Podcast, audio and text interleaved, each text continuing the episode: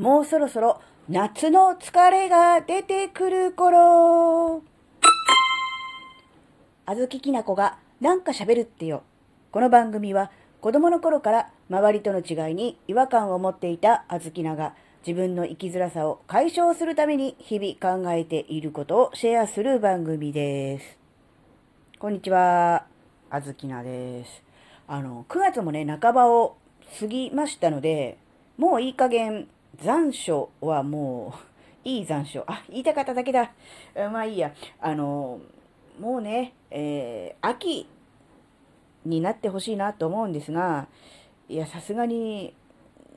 もうねって思うんですけど、やっぱりちょっとまだ暑いじゃないですか。特に昼間。朝晩はだいぶ涼しくなってきて、秋になってるんだなっていう感じはするんですが、やっぱり昼昼間、特に日差しがね、強い時はやっぱこう、なんだろう、直射日光がやっぱりこう、まず刺すような暑さとかもありますんで、うーん、いつになったら秋が来るのかなっていう部分もあるわけですが、でも、本当のあの、真夏、8月の暑い時に比べれば、やっぱり少しずつ秋は近づいているわけです。だから、まだね、夏、の延長のような気がして、まだ半袖を着てたりとかするのでね、あのなんかこう、うん、そのな夏のつもりでいるかもしれませんが、やっぱりね、うん、まあ、9月も半ばということになればね、まあ、やっぱりこう季節はね、少しずつ、少しずつだんだんと秋に向かっているわけなんです。なので、え普段の、うん、通常の時期でしたら今頃っていうのはですね、えー、秋バテというんでしょうかね、夏の疲れがこう一気に出てきて体調不良を起こしかねないそういう時期ではあるわけなんですね。やっぱりこう朝晩との寒暖差が激しくて、えー、なんだろう、脱ぎ着ね、着るものとかの調整図がうまくいかなかったり、えー、暑いと思ってエアコンをつけっぱなしにして寝ていたら朝冷えていてなんか風邪ひいたとかね、そういうトラブルが起きやすい時期ではありますね。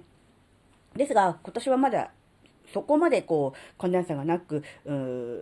なんだろうな、朝、もう気温が高いので、そこまでのことは起きていないかもしれませんが、でも確実に、うん、秋は近づいているわけなんですね。で、そこで、うん、頭の中をね、少しずつこう、秋モード、もう夏は終わりなんだっていうことに少しずつ頭の中を切り替えて、行動も切り替えていかないと、一気に突然、なんだろう、疲れみたいなのがどっと出て、え寝込むとか体調不良に悩まされるということが起こるのではないかなっていうことをね、ちょっとあずきなは自分自身に対してちょっとね、心配しているので、ちょっと気をつけていることをね、喋りたいと思います。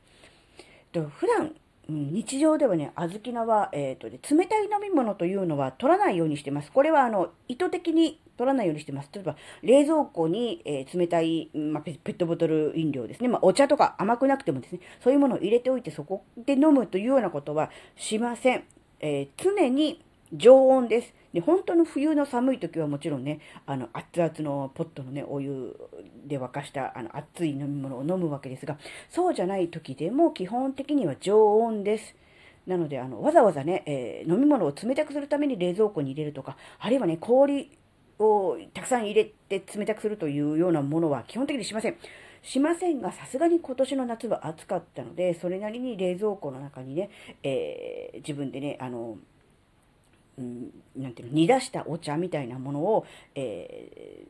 ー、冷蔵庫にストックして、で、その冷たいのを飲むというようなことはしていました。ところがですね、やっぱりそれをしていると、やっぱりこう、だんだんこう、今の時期、本当の暑い時期はそれでもよかったんですが、ちょっとでも気温が下がってきて、秋が近づいてくると、やっぱりこう、体が冷えるということに対する、うん、なでしょう、こう、内側からね、内臓から冷える飲み物、食べ物で冷えさ冷やされるということに対して、ちょっとだんだんとこう、なんだ、体調不良というほどではないんですが、ちょっとした何かこう、違和感、不具合みたいなものがね、出てくるようになりました。で、これで、あ、そうなんだと。もう、まだまだね、暑いので、夏の延長のような気がして生活していましたが、えー、もう9月も半ば、もう秋なんだと。体はもう秋に向かっている。あるいはね、夏の疲れがちょうどこう溜まっている、そういう時期なんです。外はいくら暑くても、その蓄積された夏からの疲れが出てくる時期、その時にまだ冷たい飲み物をガブガブ飲んでいるってなると、やっぱりこう内臓は冷えるし、体に良くないなって思ったので、あの、もうその飲み物をね、冷蔵庫で冷やすということはやめておいてですね、その都度その都度、えー、常温のものを飲むというように、えー、変えました。で、これだけでだいぶこうなんだろう、体調不良というんですかね、うんと、本当にビビたるものなんですけど、ちょっとした、うーん、体のこう不調、違和感みたいなものがだいぶ良くなってきました。だからやっぱりあの、冷たいものをこう、ガブガブ飲む体の中から冷やすということは本当は、本来はどのシーズンであれ、真夏で暑い時期であれ、本当は良くないのだと思います。ただやっぱり、うん、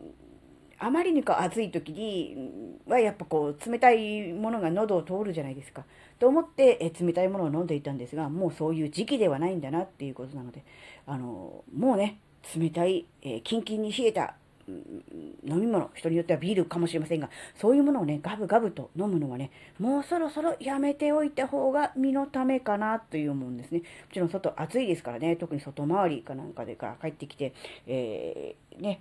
冷たいの飲みたいというのはわかるんですが、やはりその場合でもこう、一気にガブッと飲んでしまうのではなくて、一口二口、こうね、あの、潤わす、潤す程度、体をこう熱を取る程度に収めておいて、えー、水分補給の方は常温でやるというぐらいでちょうどいいのかなっていうふうにね、思うんですね。やっぱりあの、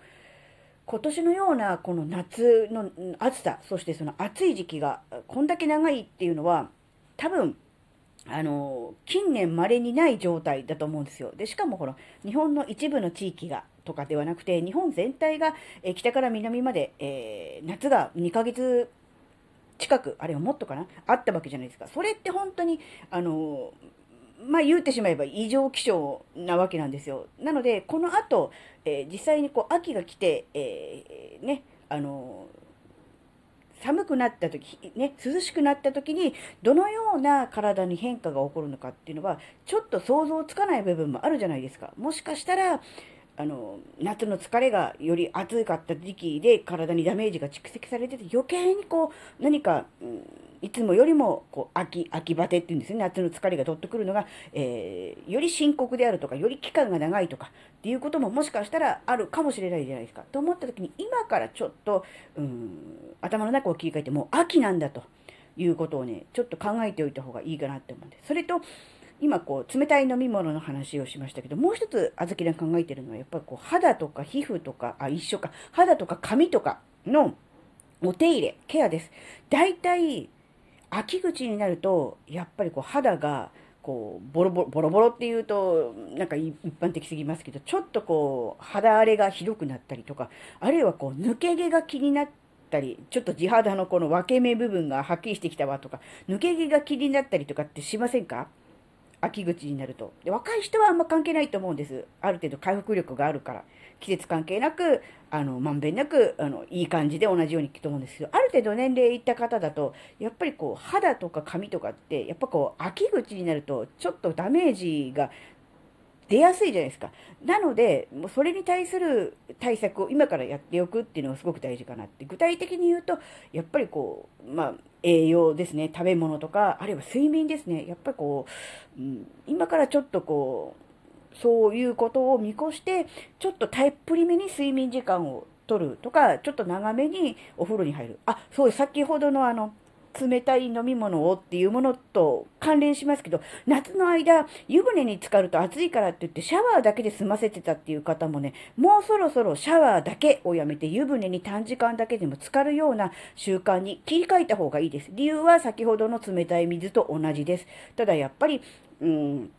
うん、暑いって言えば暑いですね。特に風呂上がり。ですが、やっぱり、あの、お風呂にね、湯船に浸かることにより、こう、体の、こう、疲れが取れたり、リラックスできたりとかして、それが結局その後の睡眠時の質とかにも関わってくることを考えると、やっぱりもうそろそろシャワーだけで、えー、済ませるっていうのは、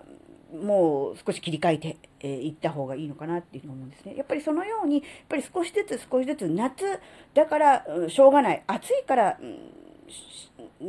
仕方がないなって思っていた生活習慣を少しずつ少しずつ秋、そしてその先来る冬に向けて切り替えていく、そういうことをね、考えなければいけない、そういう時期かなっていうのをね、ちょっとだけ思いました。